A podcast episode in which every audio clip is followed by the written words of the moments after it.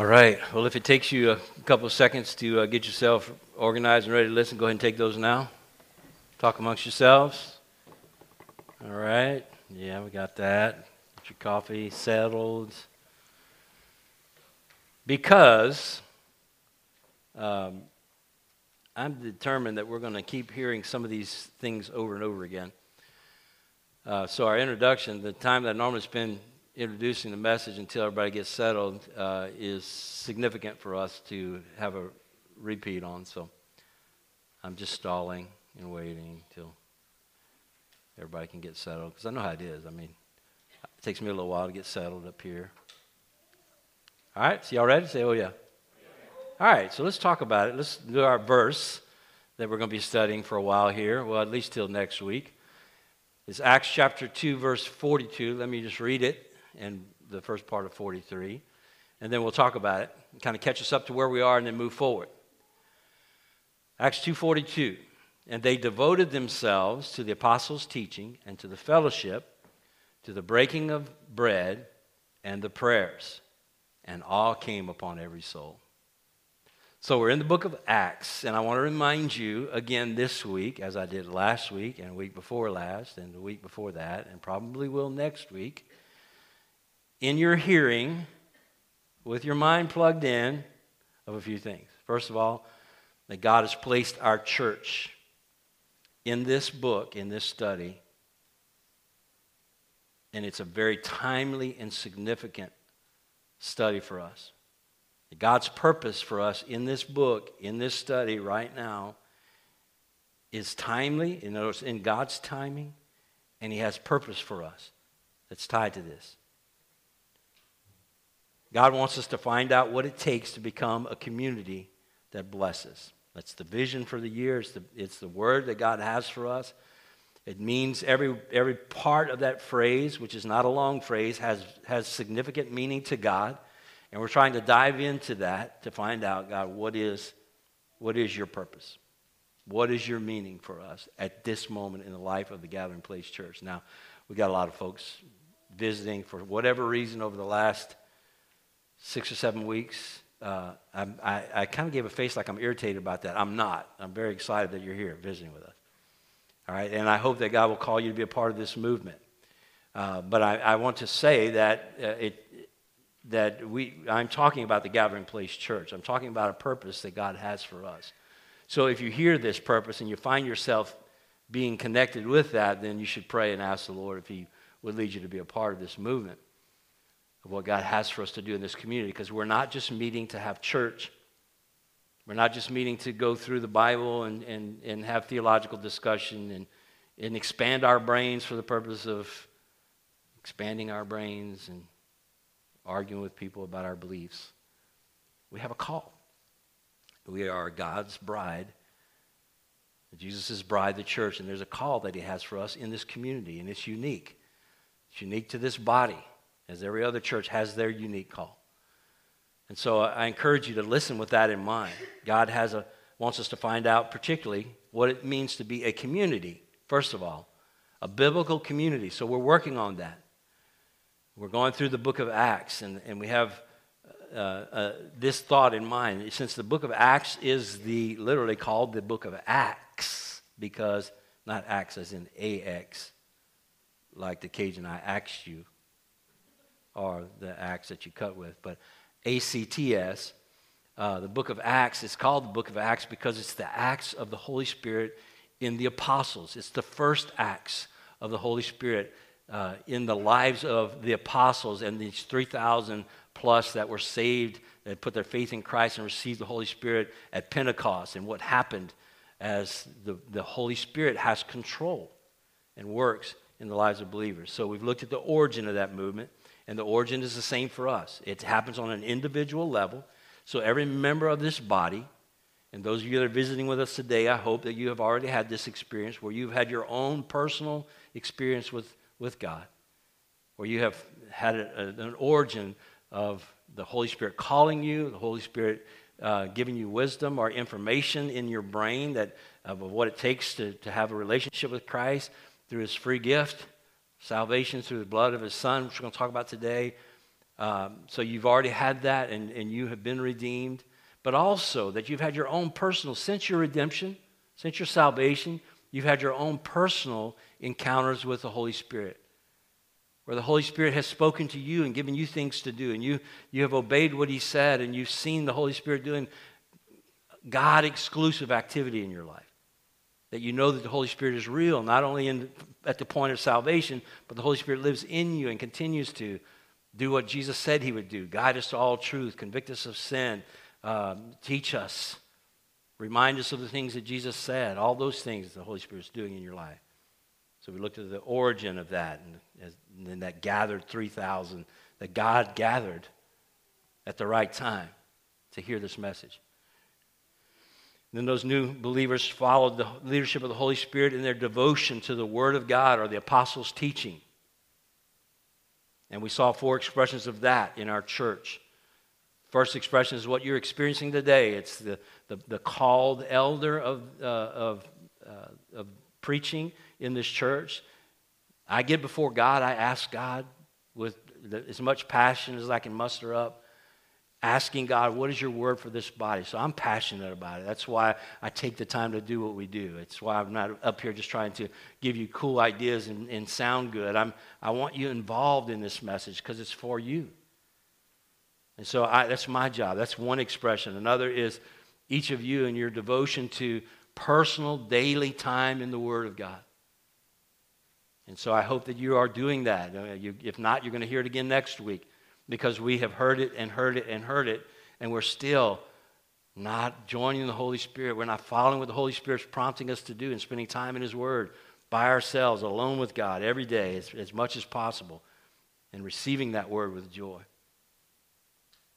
And then the third expression is our life groups. It's the expression of community on the level of the 12, where uh, we talked about uh, uh, fleshing out the messages that we hear on Sunday. And so we talk about those things, how we've engaged these, these truths within our daily lives, how the Holy Spirit has brought that truth to life in our, in our daily encounters with people and with, with circumstances, and in good and bad circumstances, how the truth that we're speaking on Sunday is making its way into our lives, and we flesh those things out. And then the fourth thing was our devotion to fight the enemy as he has employed every tactic possible. And, and right now we are feeling it, right? Man, in life groups, I've, I've never heard more people talking about how much we're feeling the enemy's tactics to try and keep us out of the Word of God. And so we're a church that's, that's devoted to the apostles' teachings. Then last week, uh, yeah, last week we talked about the fact that the Holy Spirit put into the hearts of these new believers a desire for koinonia fellowship, for koinonia or fellowship. And that fellowship we, we defined last week as, first of all, the common interest uh, that all of these believers had. It was a common interest in the consuming, infilling Spirit of God and what the Spirit was leading them to do in this new experience of Jesus living inside of them. They were overwhelmed by that. They were bewildered. They were asking questions. They were getting answers. And the Holy Spirit, as we, as we walk through the book of Acts, we're going to see so many different experiences that the Holy Spirit was leading them to do in their time. And some of those things we're going to embrace as a part of our body and our experience. Also, they were devoted to mutual active participation in the Holy Spirit's promptings. It wasn't one person doing the work and a few people uh, and everybody else sitting on the sidelines. It wasn't like a typical church today where, as you've heard statistically, 20% of the people are doing all the work and 80% of the people are just in it for what's in it for me. And usually, even the 20% are, at least a portion of those are doing it because of what's in it for them, because they like to be in, in the forefront. But it, it's, it's all of us, it's a communal participation in the following in following these Holy Spirit's promptings. And it's also we saw that it was vertical and horizontal that, it, it, it, that we can't be right with God and not also have it affect the way that we do life with other people. We are committed, devoted to one another in this body. Uh, we, we, we don't take your participation in this body lightly. We want you to know where we've come and where we're going as a church. And so it doesn't matter to me, for instance, why, whether this sounds impressive to you or not, or whether you, you came last week and you're coming back this week to kind of check us out. It doesn't matter to me whether you like what you hear or not. What I know is if the Holy Spirit gets in you for to be a part of this body, you're going to like what you hear. And we have people that drive from Dry Creek every day, every Sunday. You know, drive an hour every Sunday to come to church here. Why? Because God called them to be in this body. They've been doing it for 10 years. And so we, are called together to this same cause. And, and we have a relationship with God, and God's called us to be in relationship with one another. We don't take that lightly. That's what the Holy Spirit does. And then the Holy Spirit also, uh, part of koinonia means departing the life of willful disobedience. We don't we can't say that we have fellowship with God and walk in darkness. So, so if you're in this body and you're a member of the gathering place and you said, Yes, God's called me to be a part of this body, then I hope that you dealt last week with this issue of sin in your own life, of choosing to allow sin to just sit there and walk in it. Uh, that's not the Holy Spirit. That's not us becoming a community that blesses. Biblical community means that we are, we are done with sin. Now, now, we're not perfect. We're still doing sin, but we are not holding on to sin and walking in a lifestyle of darkness.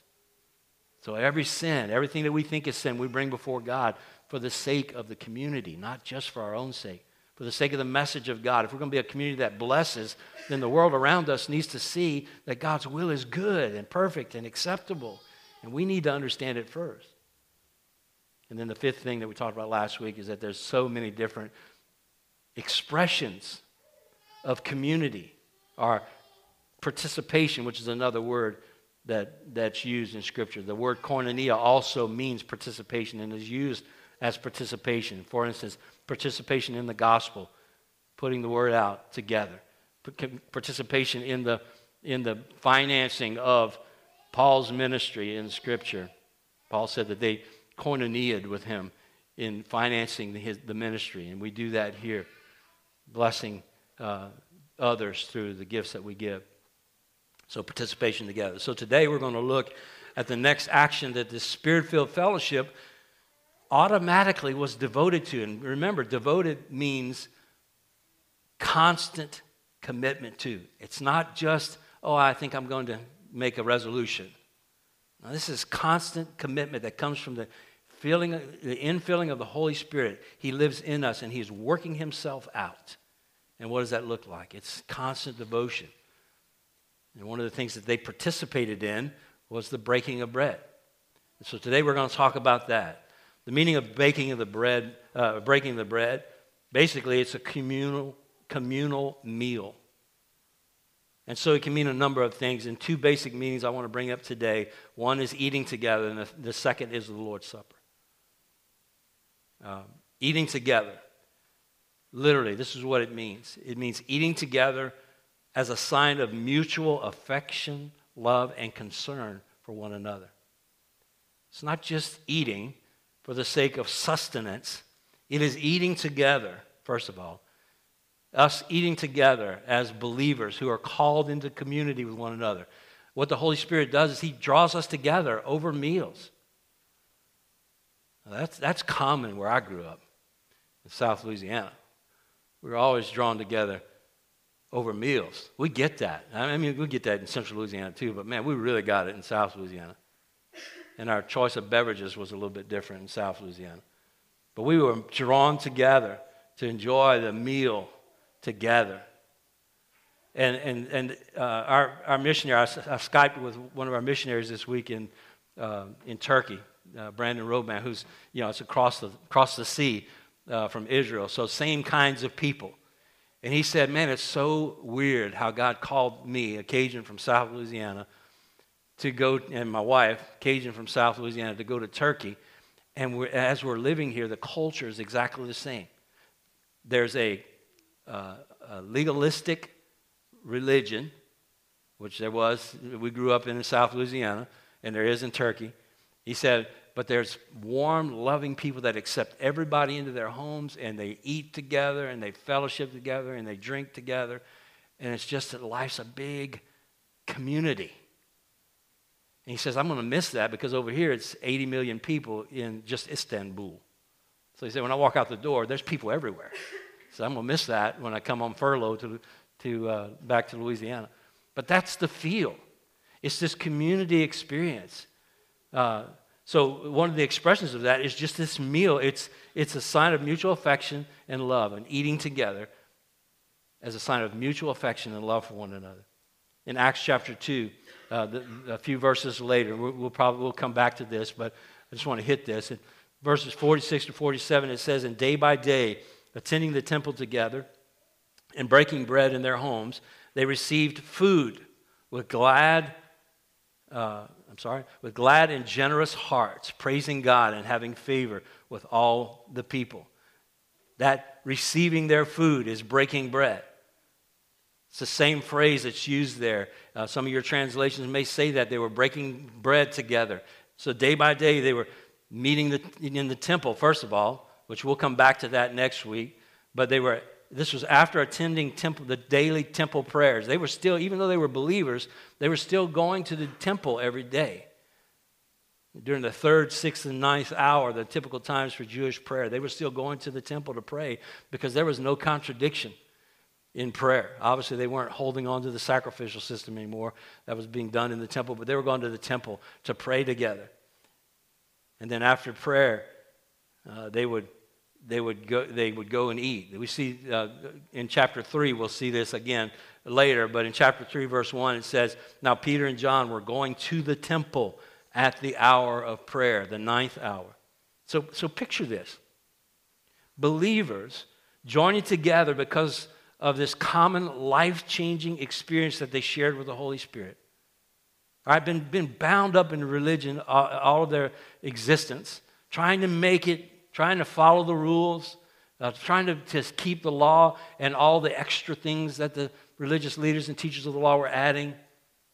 Experience, uh, uh picture that. Now they have this common life changing experience with the Holy Spirit, and they're motivated by the Holy Spirit to pray together in such a way that, that it's a different experience than it was before, that they gather together at temple prayer times and their prayer has come to life. What used to be dead, monotonous prayers out of, out of a, a sense of, of uh, expectation uh, from the legal system, it, it was a rule based prayer. They would get in there and they would, would say the words that they're supposed to say, and there was no heart in it, there was no life in it.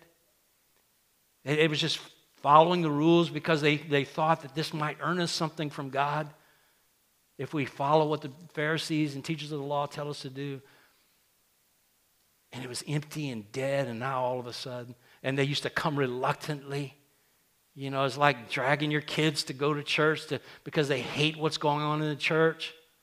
Some of you still, maybe your parent, maybe maybe your wife, dragged you to church today. You know, because you still see this you're still, you're still doing what you do here out of the wrong spirit. And your prayers haven't come to life, and your, and your worship hasn't come to life. We talked about that this morning with the worship team. God, please grab our mind's attention. You know, make our minds think about you in right ways, and then somehow, through the miracle of the Holy Spirit that lives in us, grab our heart's affection and, and geared to you. Help us to think of real things that we have experienced with you that cause us to legitimately say the words that we're saying in these songs. And that's what happened with these people in the freshness of their experience with the Holy Spirit. Maybe, maybe you have had some fresh experiences with the Holy Spirit lately. Maybe, maybe you're feeling it right now. And when you come to worship, all of a sudden it's real. And the prayers came to life. And so they would come out of that with that, that experience of prayer. Again, I'm taking next week's message. We may just bypass it. But anyway, yeah, they're praying together in the temple and they're, they're full. Their prayers are sweet and their experience is great. And it probably lasts longer than it ever did. And it's so real. And they're coming out of that, man. They're just so tied together because of that horizontal and, and, vertical experience of koinonia. They're tied together with each other and with God in such a way that they're excited, man. They're they're, they can't wait to, they don't want to leave each other, right? We see that sometimes on Sunday morning here. We see it all the time on Sunday morning here. After church, you don't want to leave each other. I'm not sure the reason is because of the Holy Spirit. I hope it is. That you had an encounter with God and you're sharing that. Typically, it's about talking about other things, but, Man, but just imagine. This is what we want God to do here. That He draws us together in such a way that we leave whatever religious experience we're having together with God, whatever we're focusing to God together in koinonia, that we leave that and we want to go eat together, share meals together. We just want to get together and talk about uh, what we're experiencing with God. And that's the feel of what's going on here. Can you see how that's an extension of the spirit filled community? That it doesn't stay in the church building, but it moves into homes and they share meals together. So eating wasn't just for sustenance, but it was, for, it was an expression of mutual love for God and for one another. Now, in the Jewish culture, uh, again, just like in Turkey and in South Louisiana, the, the meals that they ate together was already a common practice, and it was one of the most common experiences of uh, uh, one of the most common ways of expressing acceptance and love to people. Jesus is our example of this. And I think we need to also embrace this, and we'll talk about some expressions for us at the end. But Jesus is our example as, he, as we look at how he used meals to build community with people. First of all, with unbelievers. Look at Matthew chapter 9, verses 9 through 13. This is the strangest experience for a religious man or a rabbi, a man who is seen as a rabbi, to ever have this encounter. And yet, Jesus passed on from there and he saw a man called Matthew sitting at a tax booth, which normally means, and the next phrase would be, and he went the other direction, if he were the common teacher of the law or leader, uh, religious leader in Jesus' day. But what does he do? This is what the Holy Spirit would do, by the way because Jesus is the Holy Spirit. They are one. He said to him, Follow me. The phrase actually means learn from me, to be my disciple. He's inviting him into what a rabbi would invite a young uh, Jewish boy into an ongoing relationship. Follow me. This guy's at a tax collector's booth. But then look at what he does. He says, Follow me. Um, let me find my place. Here we go. And he rose and followed him. And as Jesus reclined at table in the house, the house of who? The house of Matthew. Many tax collectors and sinners came and were re- reclining with Jesus and his disciples. And when the Pharisees saw this, they said to his disciples, Why does your teacher eat with tax collectors and sinners? But when he heard it, he said, Those who are well have no need of a physician, but those who are sick. Go and learn what this means. I desire mercy and not sacrifice, for I came not to call righteous, but sinners. And so Jesus is our example in how he used meals to express love and acceptance, even to unbelievers, to sinners.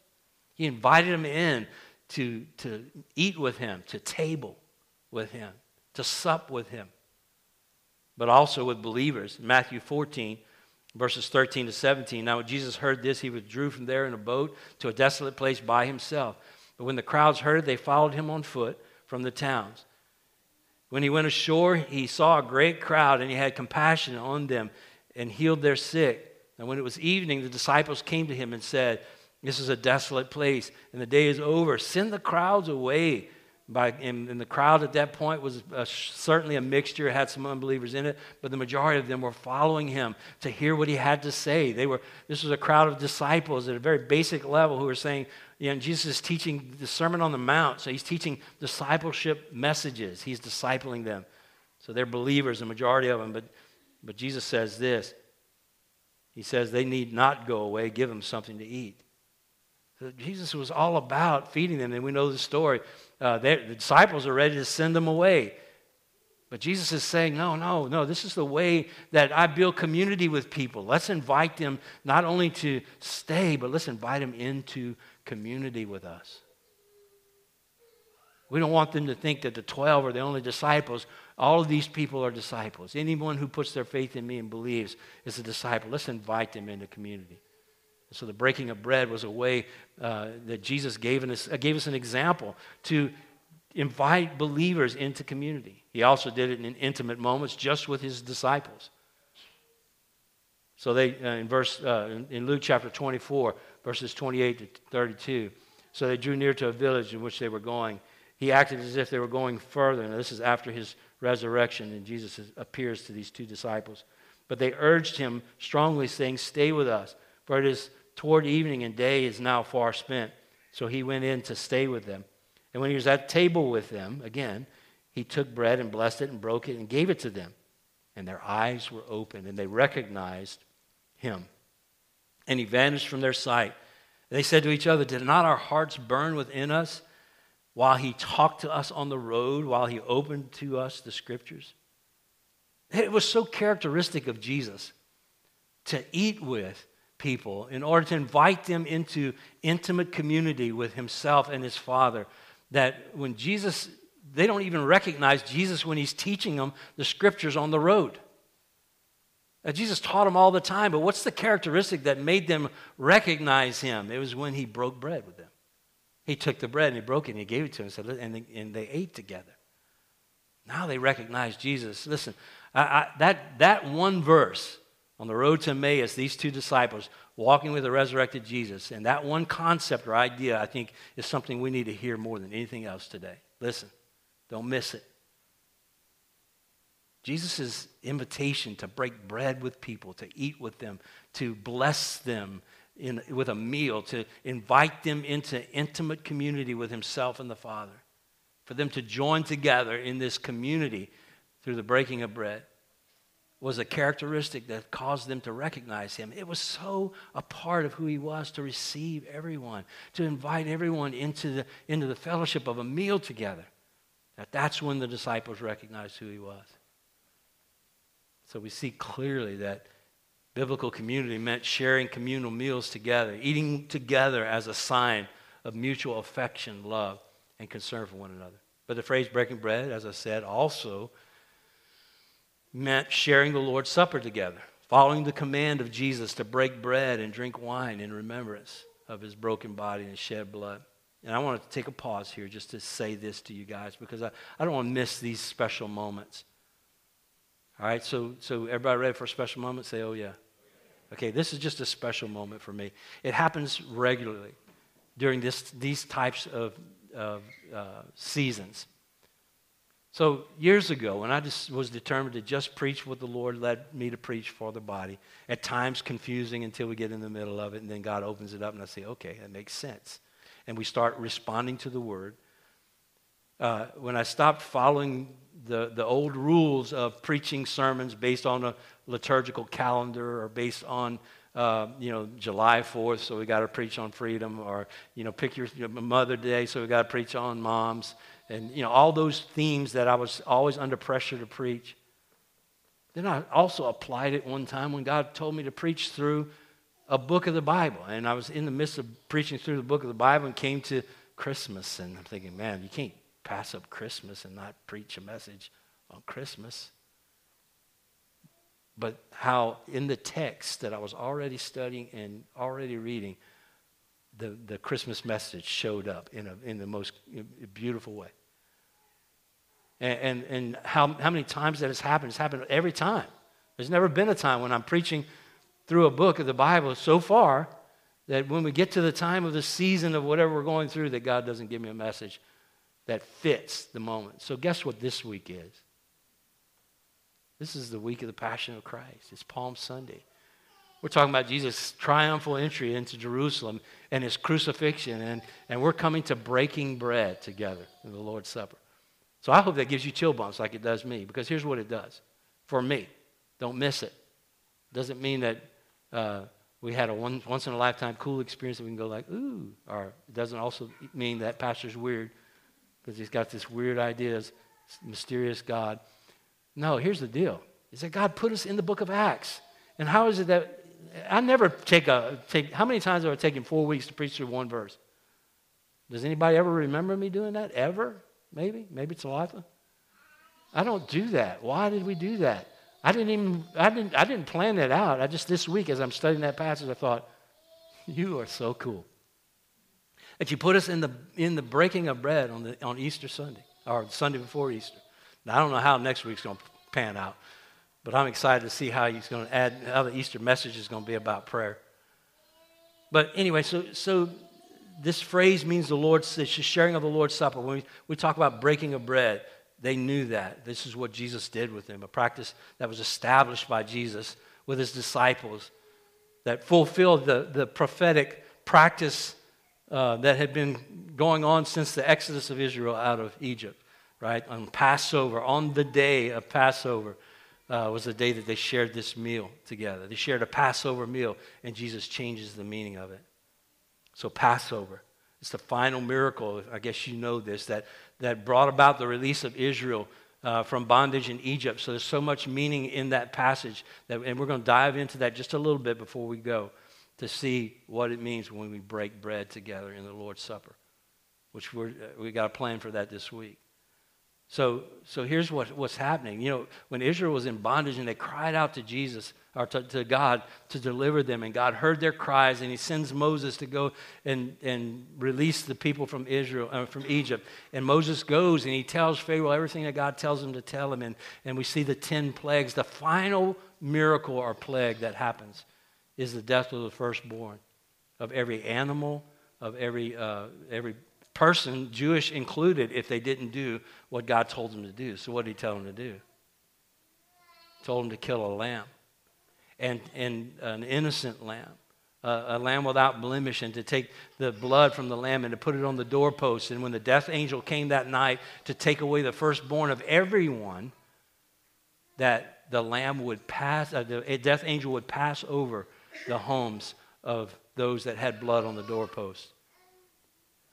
Beautiful symbolism, right? And, ultimately, of course, Pharaoh's um, child, firstborn, dies, and he, he finally releases Israel uh, to go out into the wilderness. So it's the day of their release. And then on the heels of that, God gives Moses uh, a bunch of things that, that they were supposed to do, uh, feasts that they would continue to follow. Uh, they, were, they, were, commanded to celebrate those uh, at the time of their deliverance. And so that particular time every year, they would celebrate this feast. And there's a number of things that the feast involved, and I just want to touch on these a little bit just to show you the connection. This is all prophetic. That whole process, the releasing of Israel from bondage uh, in Egypt, and, and, uh, and, all, and the Passover, the, the uh, Passover uh, the death angel passing over because of the blood of a spotless lamb, all of that was a prophetic vision of, something that was planned before the beginning of time. And in Ephesians, it talks about that, how before the beginning of time that, that, uh, that we were uh, predestined to, to be spotless or purified, uh, to be sinless based on what Christ did for us. So the, the practice involved, first of all, sacrificing a spotless lamb. Okay? Never was a spotless person ever other than Jesus. Jesus lived a perfect life. There was no spot, no error in him. So he represents us as a spotless lamb. It pointed to him. They also had to take that lamb and set it apart and care for the lamb uh, for, uh, for four days prior to the day of sacrifice. Uh, and, and, caring for that lamb meant, meant uh, healing whatever possible wounds might be, or just making sure the lamb was in good shape, a pouring of oil uh, on any uh, blemishes that might be there to make sure that the best that they had was perfect. And so those four days of caring for and taking, uh, watching the lamb, taking it out of the herd and making it, set, setting it apart. You know when Jesus entered Jerusalem? He entered it on that day. He came into Jerusalem, his triumphal entry, on the day that the Passover lambs were being set apart. Ah, I mean, that's not by accident. That's such a beautiful picture of this prophetic feast that they've been practicing for, for centuries. That Jesus comes into Jerusalem, the spotless lamb comes into Jerusalem four days while these Passover lambs were being set apart. They would also lay hands on their lambs to represent their sins being transferred to the lamb and the lamb that was slain, making and God made Jesus, lays his hands on Jesus and makes him, the scripture says, to become sin for us. So that we could be made the righteousness of God in him.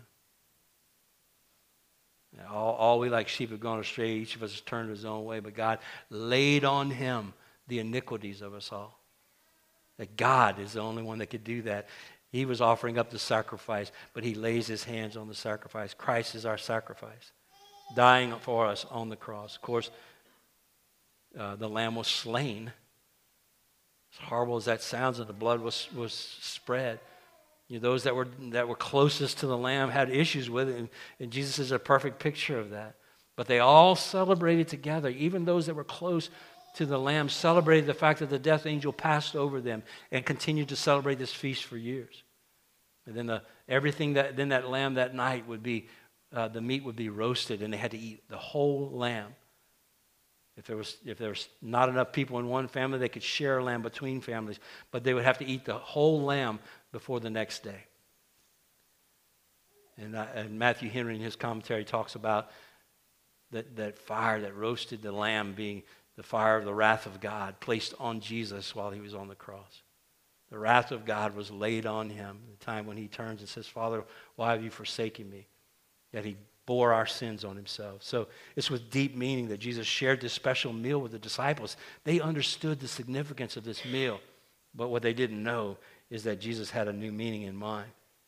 They had the meaning of the Passover feast in mind as Jesus began to talk about his crucifixion, talk about shedding his blood, to talk about dying for them. And then, of course, in the middle of the feast, or at the end of the feast, after they shared the meal together, Jesus has this moment with his disciples where he breaks bread. In Mark chapter 14 is one of those. All the Gospels cover it, but in Mark chapter 14 says that Jesus did this. Familiar passage to all of us because we continue to share communion of the Lord's Supper together. But Jesus gives them this experience, this new uh, completion of the vision that God had from the beginning of time this new completion of the vision that's clearly displayed in, the, in many more elements of the feast than I've covered today. Where he says, uh, And as they were eating, he took bread, and after blessing it, he broke it and gave it to them and said, Take, this is my body. This is my body. He spoke to them about being the sacrificial lamb, about shedding his blood, about dying, and he says, now, take this Passover meal with me. Take this bread and realize this is my body broken for you. And he took a cup. And when he had given thanks, he gave it to them, and they drank all of it. And he said to them, This is, the, this is my blood of the covenant, which is poured out for many. And all of a sudden, you know it happened. That this connection happened with Jesus and his disciples, where all, all of those things that had meant nothing to them, again, in the past, all of a sudden the Holy Spirit had brought these new things to life. That they realized uh, that, that in the moment with Jesus, when he, if they didn't realize it all then, that they realized it now at Pentecost that the Holy Spirit was dwelling in them and living in them, that their sins had been washed away, or God could not live in them. They couldn't be a child of God. But Jesus had completed this task. That Jesus became the sacrificial lamb, and his body was broken for them, and his blood would cause the death angel to pass over them. And just as Jesus was resurrected, that they would have eternal life. In that moment, the revelation that Jesus gave was clear. He was the Passover lamb. Again, the full meaning it would, maybe would not have been clear until he rose from the dead and, and even more clear until the Holy Spirit came. But Jesus commanded them that night to continue to share this meal. He said, continue to do this as often as you do it. He didn't say you had to do it every day. He just said, as often as you do it, you do it with this in mind. Remember that, that everything's taken care of. And it's not based on you, it's based on the blood, and the blood has been shed for you. I am the Passover lamb. Quit trying to work for your salvation because I have already died for your salvation. Your sins are forgiven, and I've lived a righteous life, and so the righteousness of the Lamb has been given to you. So Peter understood that. The disciples understood that. They remembered their deliverance from Egyptian bondage and saw surely their own bondage to to the works of righteousness and to the, to the sins in their life and the uh, inability to overcome those sins, and they needed a sacrificial lamb. And Peter gives a good summary of what that this feast meant when they celebrated it. And this experience that they're having in Pentecost. 1 Peter chapter 1, verses 17 to 21, he says, So if you call God your Father, live your time as temporary residents on the earth in fear. He is the God who judges all people by what they have done, and he doesn't play favorites. This is God's word version. I like the way it reads. Realize that you weren't set free from the worthless life handed down to you from your ancestors by a payment of silver or gold, which can be destroyed. But rather, the payment that freed you was the precious blood of Christ, the Lamb, with no defects or imperfections. He is the Lamb who was known long ago before the world existed. But for your good, he became publicly known in the last period of time. Through him, you believe in God who brought Christ back to life and gave him glory. So your faith and confidence are in God. Where was Israel's faith and confidence when they put blood on the doorpost? Their faith was in God. And in the same way, Christ, uh, we need to put our faith in God, not in our ability to do impressive things. And the most impressive thing for an Israelite would be to bring silver or gold and lay it before the altar. And the more you give, the better off you are. And he says it's not about that. God has already taken care of this for you. It's not by your gifts of gold or silver, but it's by the blood that's been shed, the Lamb of God. So, the breaking of bread also referred to the celebration of their freedom in Christ because of his sacrifice for them.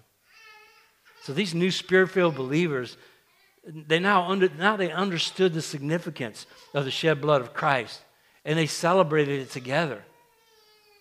So, so picture what's going on. When it says that they devoted themselves, that is, that they gave constant attention and constant commitment to breaking bread together. It meant that there was no limits to the community that was being built, that the Holy Spirit had drawn them together in such a way that they wanted to express mutual love and acceptance to all of the believers by sharing their food together. And in some cases, they didn't have much food, okay? They weren't like us uh, with a wealth of food that shows itself in obesity, right? They, they, lots of them didn't have food, and, and we don't have time today, but you can go read the problems in 1 Corinthians chapter 10 with the, what they were doing with the Lord's Supper there. Is that they wouldn't wait on each other. They were eating, just eating all the food. Well, there was an issue with that because the Holy Spirit was not in that. The Holy Spirit is in us being have, expressing mutual love in times like that, in, in sharing of food. It is giving you food before I take food for myself, making sure that everybody shows up in the community before I take food for myself. And again, this was a practice among believers who were doing koinonia together. These are not, this is not just, this wasn't providing food for the, for the, uh, the people down the street. This is providing food for the people in the body. And we're going to have an effect. If we're going to have an effect on the people down the street, which I hope that we will, it's going to be when we start doing community, biblical community together. That's what drew people in is they saw believers doing community together in this way. It was not like them. It was not like the, the typical citizen uh, of Jerusalem for them to gather together, especially people from other countries, uh, from other places who didn't even speak their language, coming in uh, for Passover and, or for Pentecost, and them now taking them into their homes and all sharing meals together. But they had something in common. It was the Holy Spirit. It was the Holy Spirit inside of them, causing them to do that. And so this beautiful picture is something like this. Is that they would share meal together. They would eat till they were full. This is what happened the night that Jesus broke bread with his disciples. They ate a Passover lamb together. They shared the Passover. So they were following the Passover feast. So there was only 12 of them, and they ate a lot of meat that night and unleavened bread. But I'm the one that focuses on the meat, not so much on the bread. But they shared this meal together. So they had, they had eaten together that night. They had remembered together the, the exodus of God out of Israel. And they had the best teacher in the world to teach them and remind them of what that exactly meant and what God was doing. And then in the end of it, he says, And it's me. I'm the sacrificial lamb. And he breaks bread and he says, Take, this is my body. Mind blowing. for them. So, wouldn't it be cool? Don't you think that the Holy Spirit would be in it for us as a body? That we would, don't you feel this? you know, the, the, Holy Spirit in you prompting us to, to share that kind of experience? Where when we share meals together, which we do together with the 12, if you will, we have designed our life groups to be an expression of the 12, the relationship that Jesus had with his 12 disciples. Because there's all those, and if you want to know why, we've got a whole biblical basis for that in our church. This wasn't random. But that's one of the reasons. Is that we can, we can really do koinonia fellowship together with believers, following the Holy Spirit, and have time to each of us share what's going on in our lives and open up those things. But don't you think there would be need for us to add an element to that? We share meals together. Uh, and by the way, let me just give an expression of that. When you, when you go to that meal, are you going like they went in 1 Corinthians 10? Again, we're not reading it today. But are you going to that meal to, for what you can get out of it? Or are you bringing your best to that meal for the sake of the other people? I think one expression of community for us is that we do our best, right? We're not, you know, I know everybody's busy. I'm busy. You know what I do on a typical life group night, which for us is three nights a week? I go buy my food early and I put it in a crock pot. I mean, you, I do it, but I want it to be good. I want to bring something good for the body. You know, so I think it's a good expression. It's not, don't feel guilty. Don't feel guilty. Just think about that. I think it's a beautiful expression. I think I feel such, I, I feel love that, toward me when someone says, here's a meal. And I've taken some time to prepare this with you in mind. That expresses love to me. I know we have, uh, you know, Bethany and, um, and the Meeks, we've been sharing meals through a meal plan. I know they've expressed that, that they feel loved when someone brings a meal, brings food to them, that they've carefully prepared for them. So it's a great way to express community to each other. So let's do that. Let's eat well on our life group nights. Okay? Amen. oh, nothing but male voices going, Amen. All right, so some of you males need to be preparing some food, okay? Get after it. So, yeah, putting that food together because we love each other. It's an expression of love, of mutual love and acceptance. And another expression for us, I think, again, now we're getting to our personal expressions. This is your application, body. Another personal expression, I think, that, that expresses biblical community is that we do like Jesus did. And if we're building relationships with people that are not believers, we eat with them as well. That life group's a great place to invite someone.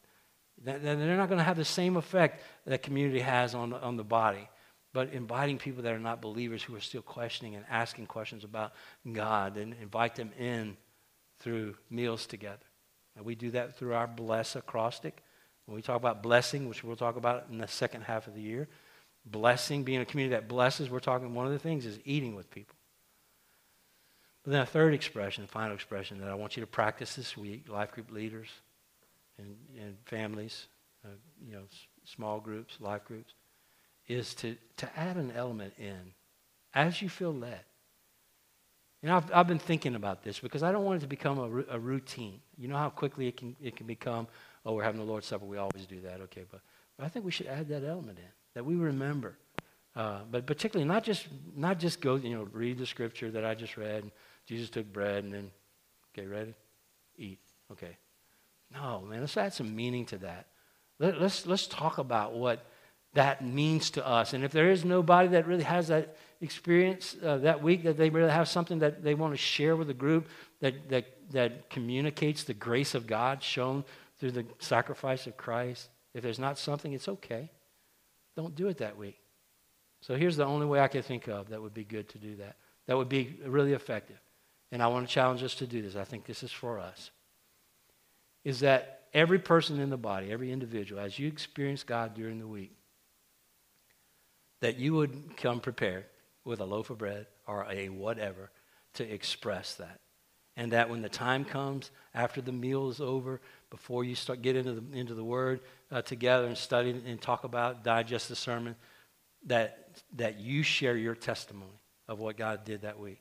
What is it that God spoke to you about that week? Now, some of you that, that horrifies you, I get it. But this is us doing community together. In your life group, you could do this. Most of you are getting pretty good about being open with, with each other and sharing what you feel. But if you have an encounter in the week where you had this sin that was on you and God gave you a word and he said, man, what are you doing? I got this. And you go like, wow, I never read that like that before. And it's meaningful to you that you come to life group with some bread. And this is what I, I think would bring joy to everybody in this group and so much joy to the Lord. Wouldn't it be cool if, if, if 15 people came to life group with 15 loaves of bread or 15 pieces of bread or 15 somethings to share? you know, not as your only meal. I'm just saying, bring the meat, okay? Or, or we're going to lose everybody. Come in there, share that meal together, and then at the close of the meal before you have your Bible study, break bread together. Share your testimony of how the shed blood of Christ has intervened for you during the week. The grace of God has been experienced in the week, and then eat something together. I think it would add a great element to what we're experiencing together. And I feel like that's the Holy Spirit. Would you agree? I, I, I feel like that's the Holy Spirit in me that's doing that. And if you if you have any questions about that, or, or you know, if you feel that too, let's let's start doing that in our life groups. So life group leaders, you take the lead on that. You may not do this. Let's do it this week, okay? Because this is the Passion Week. Let's let's everybody be thinking this week of putting yourself in the place of the disciples. If nothing else, the bondage that they were facing in Egypt is exactly the same. And it's meant to be a, a, a picture of our bondage and sin, the struggles that we're having with our own sins.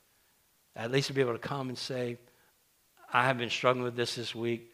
I'm not over it, but I am so thankful for the shed blood of Christ. My sins forgiven.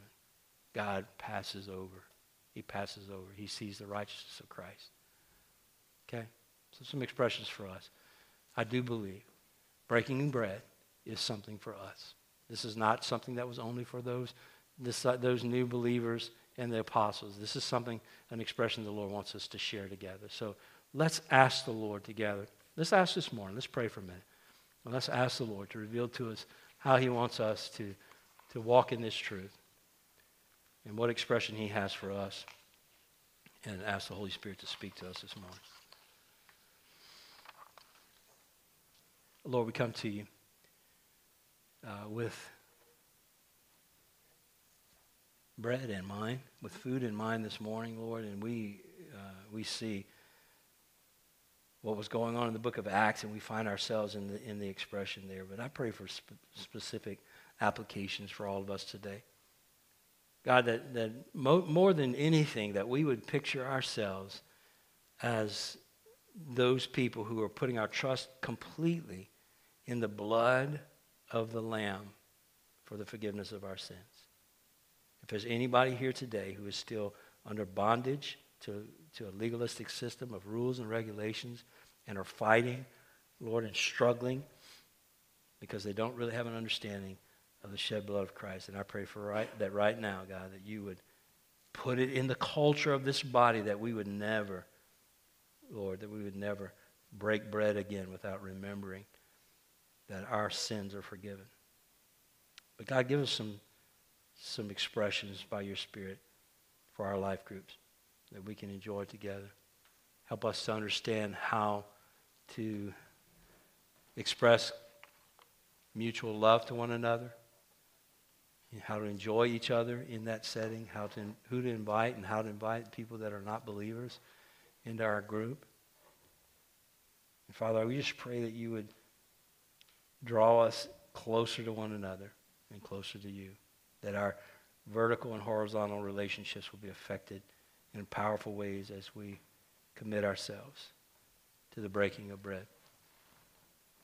Father, all these things that you've spoken to our body, I pray that you'll make them real to us. That if there's anybody here, God, that has never had an authentic relationship with you, that today, before they leave this this place, God, that they would come see me or one of our elders or some believer that they know and, and get that settled. If your Holy Spirit's been drawing them today, I pray that today they will settle that. Lord, if we haven't yet given our, our full expression to our devotion to the apostles' teaching, the Word of God, Lord, get us committed to that, to being here on Sundays to hear your word, to spending time alone with you, to spending time in life groups and fighting the enemy's tactics to keep us out of the Word of God. Lord, help us devote ourselves to the apostles' teaching. If anybody last week heard the message and has not yet committed themselves to koinonia with us, and you're calling them to be a part of this body, I pray that they would devote themselves to you and to us. Lord, to, to remove uh, with your, uh, Lord, allow you to remove disobedience, darkness from their lives so they can walk in fellowship with us and with you. Father, help us to know how to help each other with that. And then, God, begin to give us expressions of community, ways that we can participate together. We ask for this today, God, expecting that you're going to help us. And we thank you for your word and the way you, you are instructing us. In Jesus' name.